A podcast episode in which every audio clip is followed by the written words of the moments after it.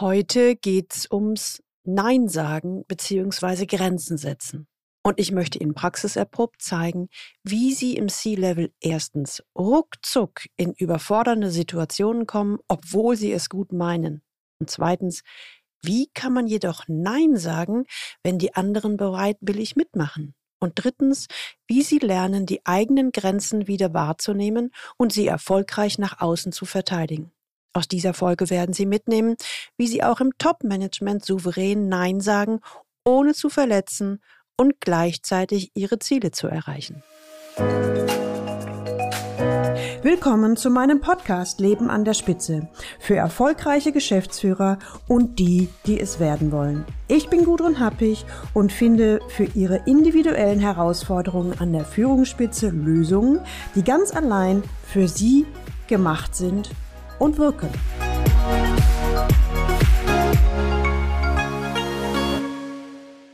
In den Medien bin ich ja bekannt als die, ich sag mal, Praxistante. Und so kam das Magazin Harvard Business Manager auf mich zu und fragte mich, Frau Happig, haben Sie mal ein Beispiel, wie es gelingt, im Top-Management elegant Nein zu sagen? Also ohne vor den Kopf zu stoßen. Geht das überhaupt? Hm. Ich überlegte eine Weile und schon schoss mir das Beispiel von Dirk R., dem 45-jährigen CIO in einem IT-Beratungsunternehmen ein. Sie hören gerade den Podcast Leben an der Spitze, den C-Level Podcast. Das ist der offizielle Podcast für erfolgreiche C-Levels und für die, die es werden wollen. Mittlerweile ist hier eine richtige Community entstanden und das freut mich echt riesig. Und wenn Sie heute das erste Mal diesen Podcast hören, dann empfehle ich Ihnen, sich unbedingt in den Galileo Letter einzutragen unter der Adresse www.leistungsträger mit ae blog.de. Dann bekommen Sie jede Woche Impulse, Ideen, die Ihnen den Führungsalltag leichter machen. Kommen wir zum heutigen Thema.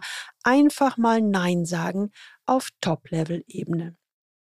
Man glaubt ja immer, wenn man auf der Top-Entscheiderebene ist, dann muss man grenzenlos erreichbar, belastbar und leistungsfähig sein.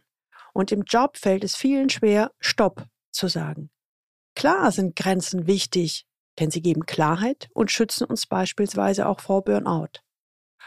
Und ich höre auch immer wieder, wenn man C-Level ist, dann muss man das können. Also das mit dem Grenzen setzen. Oder? Hm. Also dürfte das Thema von heute ja eigentlich gar kein Thema sein. Also zumindest nicht an der Unternehmensspitze. Meine Erfahrung ist allerdings, das fällt den meisten meiner Klienten schwer. Manchen sogar verdammt schwer. Und ich möchte Sie beruhigen. Dafür muss man sich überhaupt nicht schämen. Weil das Thema allerdings so wichtig ist, möchte ich Sie heute mitnehmen auf eine Reise und Ihnen von Dirk R. berichten, der sich in einer scheinbar aussichtslosen Situation befand. Als der 45-jährige CIO in einem IT-Beratungsunternehmen in unseren ersten Termin kommt, redet er ohne Unterlass. Ich höre Dirk zu und schnell wird klar, er ist der Typ Leistungsträger, mit denen ich es in meiner Arbeit als Führungskräftecoach oft zu tun habe. Dirk ist sehr talentiert, engagiert, er will was bewegen für sein Unternehmen. Er ist sehr beliebt und in den letzten Jahren immer wieder befördert worden und hat seinen Leistungsanspruch immer wieder weiter nach oben geschraubt. Aber nun allerdings ist er an den Grenzen seiner Kraft angelangt. Ich frage ihn neugierig, was ist passiert? Im Staccato-Stil erzählt er, also wissen Sie was, Frau Happig, vom Typ her bin ich ja der Möglichmacher, ich bekomme alles hin, ich bin immer für alle erreichbar, belastbar und leistungsfähig. Ein wenig stolz lächelt er mich an, bevor er fortfährt. Wissen Sie, Frau Happig, das macht mich nur mal aus. Tja, und weil ich so bin, ist es ja irgendwie auch klar, dass man mich um Hilfe bittet. Die anderen haben gesagt, hey Dirk, wir brauchen dich. Du bist der Einzige, der uns jetzt aus der Zwickmühle helfen kann. Da ist es wieder, dieses leichte Lächeln, was über sein Gesicht huscht, wenn er darüber spricht. Und scheinbar tut ihm dieses Gebrauchtwerden sehr gut. Ich bin gespannt, wie die Geschichte weitergeht. In einem ungeheuren Tempo erzählt er mir seine Geschichte. Wissen Sie, Frau Happig, vor eineinhalb Jahren habe ich neben meiner Vollzeitstelle als CIO noch zwei weitere Führungspositionen übernommen. Also drei Vollzeitstellen. Mir war klar, dass das ein Hammer werden würde. Aber weil ich helfen wollte, habe ich für drei bis sechs Monate meinen Vorgesetzten diese Lösung angeboten. Man muss doch zusammenhalten. Man, na, also, wenn es mal eng wird, oder? Außerdem haben die mich eben gebraucht. Hm, da war es wieder, dieses Lächeln. Kurz schiebt er noch den Satz hinterher. Das hätten Sie in meiner Situation bestimmt auch so gemacht, oder? Erwartungsvoll schaut er mich an, doch ich schwieg. Ich wartete gespannt, wie die Geschichte von Dirk weiterging. Tja, seit nunmehr anderthalb Jahren fülle ich die zwei weiteren Vollzeitpositionen aus. Mittlerweile stehe ich völlig neben mir. Ich habe überall versucht zu optimieren und das Einzige, was mir noch eingefallen ist, war die Sprache. Mittlerweile spreche ich doppelt so schnell wie früher, aber das hilft mir auch nicht weiter. Oh. Während ich ihm zuhöre, werde ich innerlich ganz aufgewühlt. Sein schnelles Reden zeigt, wie sehr er sich gehetzt fühlt, und ich muss aufpassen, dass ich mich von seinem Tempo nicht mitreißen lasse. Parallel reflektiere ich andere Situationen in anderen Unternehmen. Tja, ich habe schon sehr, sehr oft festgestellt, Führungspositionen werden in Personalunion besetzt. Entweder weil kein geeignetes Personal gefunden oder Stellen abgebaut wurden. Vor kurzem begleitete ich eine neue Vorständin, die gleichzeitig noch die alte Rolle der Geschäftsführerin beibehielt. Dass das kaum zu schaffen war, war eigentlich von Anfang an klar. Es wird argumentiert mit Übergangslösung. Doch aus der geplanten Übergangslösung wird bisweilen ein Dauerzustand, also genauso wie bei Dirk. Klar, mittlerweile häufen sich bei ihm im Job, wen wundert's, Fehler. Er fährt weiter fort. Ich tue Ihnen, lieber Hörer, einen Gefallen. Natürlich redet Dirk in dem gleichen Tempo weiter, wie ich es am Anfang auch erzählt habe. Aber damit Sie besser zuhören können, formuliere ich es jetzt einfach mal in einer Sprache in einem normalen Tempo. Also wie gesagt, Dirk fährt weiter fort. Ich habe eine siebenjährige Tochter, die ich kaum noch sehe. In meiner Ehe kriselt es gewaltig. Sein Blick sinkt zu Boden. Etwas mutlos sackt er in sich zusammen. Mir scheint, dass sich Dirk als Opfer fühlt. Und genau das wird in den nächsten Sätzen deutlich. Frau Happig, ich erwarte eine Lösung von meinem Arbeitgeber, eigentlich von meinem Chef. Ich habe schon mehrfach mit meinem Vorgesetzten, dem Vorstand, gesprochen, habe ihm gesagt, dass es so nicht weitergeht. Aber geändert hat sich nichts. Tja, vielleicht liegt's ja doch an mir. Vielleicht müsste ich einfach noch mehr und vor allen Dingen noch effektiver arbeiten. Er schaut mich fragend an. Die Verzweiflung ist ihm ins Gesicht geschrieben. Ist Dirk ein Einzelfall? Ich beobachte eine derartige Entgrenzung sehr häufig. Tatsächlich ist es heute schwieriger denn je, sich abzugrenzen. Durch Smartphone und Co verschwimmen Privat- und Berufsleben. Gute Leute wachsen nicht auf den Bäumen und es sind zu viele wichtige und erfolgskritische Projekte in der Pipeline. Das kann sehr hilfreich, aber auch das Tor zur permanenten Überforderung sein. Die alles entscheidenden Fragen sind aber doch erstens, wie kann man Nein sagen, wenn die anderen bereitwillig mitmachen? Zweitens, wie geht man mit der Angst vor Sanktionen um, ohne als Loser dazustehen? Und drittens, wie lernt man die eigenen Grenzen wieder wahrzunehmen und sie erfolgreich nach außen zu verteidigen? Ich versuche es mal mit einer kleinen Hands-on-Anleitung, die ich jetzt auch Dirk erzähle. Insgesamt werden es sechs Punkte werden. Erstens, raus aus der Opferrolle. Niemand kennt ihre persönlichen Grenzen und kann sie daher verteidigen. Nur sie selbst. So wie Dirk geht es nämlich tatsächlich vielen. Sie machen weiter und hoffen auf Lösung von außen. Die müssen doch erkennen, dass. Hm, so leid es mir tut, nichts muss der. Seien Sie sich bewusst, wer immer weitermacht, funktioniert nun mal. Oder ein wenig krasser formuliert, wer das Spiel mitspielt, der darf sich nicht wundern, dass der Chef alles nimmt, was er kriegen kann. Oh, ich weiß, das wollen Sie jetzt so gar nicht hören. Das verstehe ich. Aber Sie haben eine Riesenchance. Mit dem zweiten Punkt, der Ball liegt bei Ihnen. Spielen Sie das Spiel, so wie Sie es spielen wollen. Drittens, akzeptieren Sie, dass es immer Grenzen gibt, bei Ihnen und bei anderen. Das gehört zum Leben dazu. Kennen Sie ein Tier, eine Pflanze oder eine Zelle, die keine Begrenzung hat? unser Leben hat Grenzen. Unser körperliches Leistungsvermögen hat Grenzen. Der Tag hat nur 24 Stunden. Viertens, welchen Preis sind Sie bereit zu zahlen? Wenn Sie Grenzen überschreiten, zahlen Sie immer einen Preis. Machen Sie sich klar, welchen Preis Sie wie lange bereit sind zu zahlen. Verzichten Sie auf Ihr Privatleben oder sparen Sie an Ihrer Gesundheit?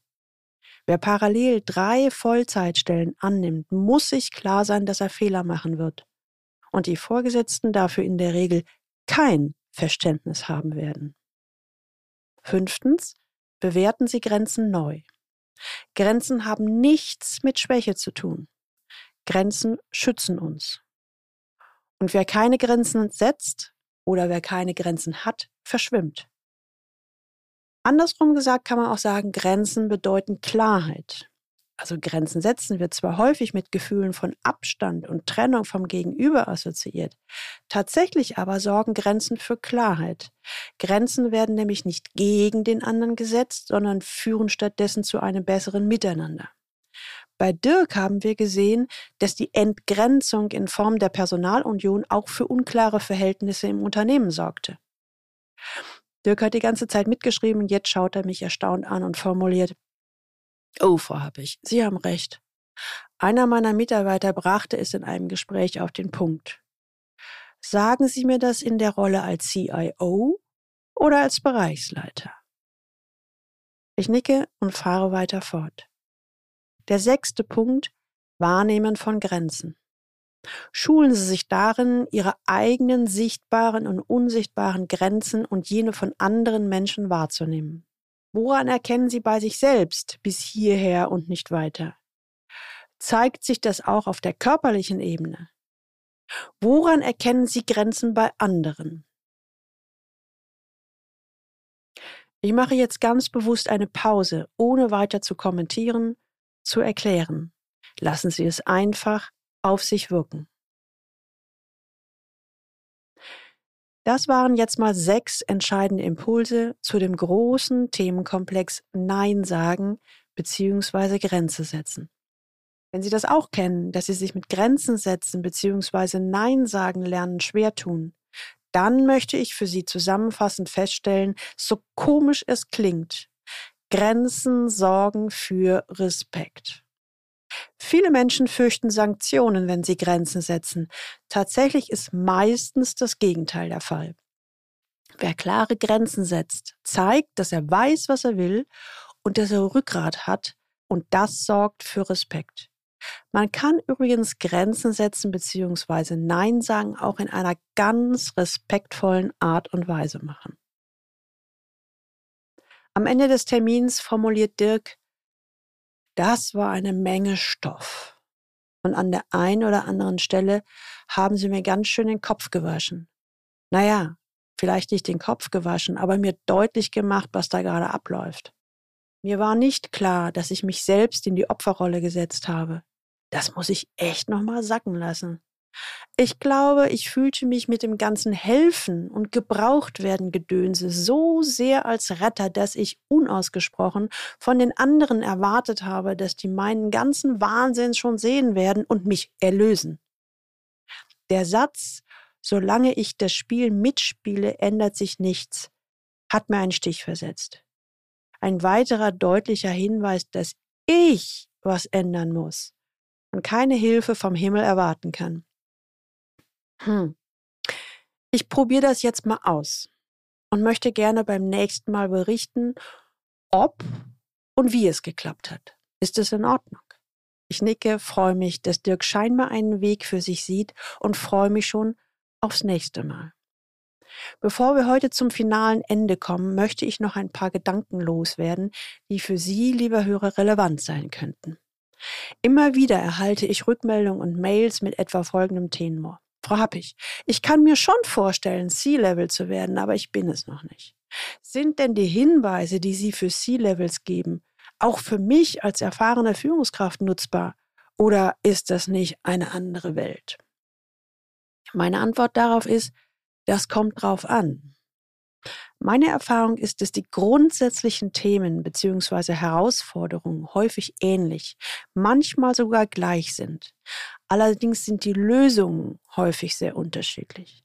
Meiner Ansicht nach hilft es, die Spielregeln an der Spitze zu kennen. Denn A, Ihr Chef, Ihre Chefin gehört zum C-Level und so verstehen Sie dessen Verhalten vielleicht besser. Oder B, Sie wollen selbst dorthin und wollen sich schon mal ein wenig vertraut machen mit dieser Welt.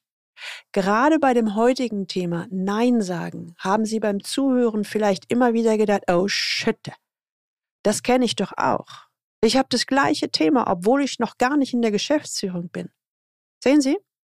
Das ist ein kleiner Beweis, dass die grundsätzlichen Führungsherausforderungen häufig unabhängig vom Hierarchielevel für uns Leistungsträger ähnlich sind. Daher teilen Sie doch gerne diese Episode auf allen Kanälen und leiten Sie weiter. An einen Kollegen, einen Mitarbeiter oder einen guten Freund oder Freundin, denen die Impulse zum Nein sagen helfen würden. Nun sind wir am Ende und ich wünsche Ihnen, liebe Hörer vom Leben an der Spitze Podcast, viel Freude beim Nachsinnen. In der Folge 68 kommen wir noch einmal zu Dirk, um zu erfahren, ob und wie er die Impulse von heute in seinem Führungsalltag umsetzen konnte. Wenn Sie wissen wollen, ob es ihm gelungen ist, Nein zu sagen und Grenzen zu setzen, dann hören Sie unbedingt rein. Tja, und am besten abonnieren Sie diesen Podcast, damit Sie die nächste Folge nicht verpassen. Und jetzt wünsche ich Ihnen viel Freude beim Leben an der Spitze. Ihre Gudrun Happig.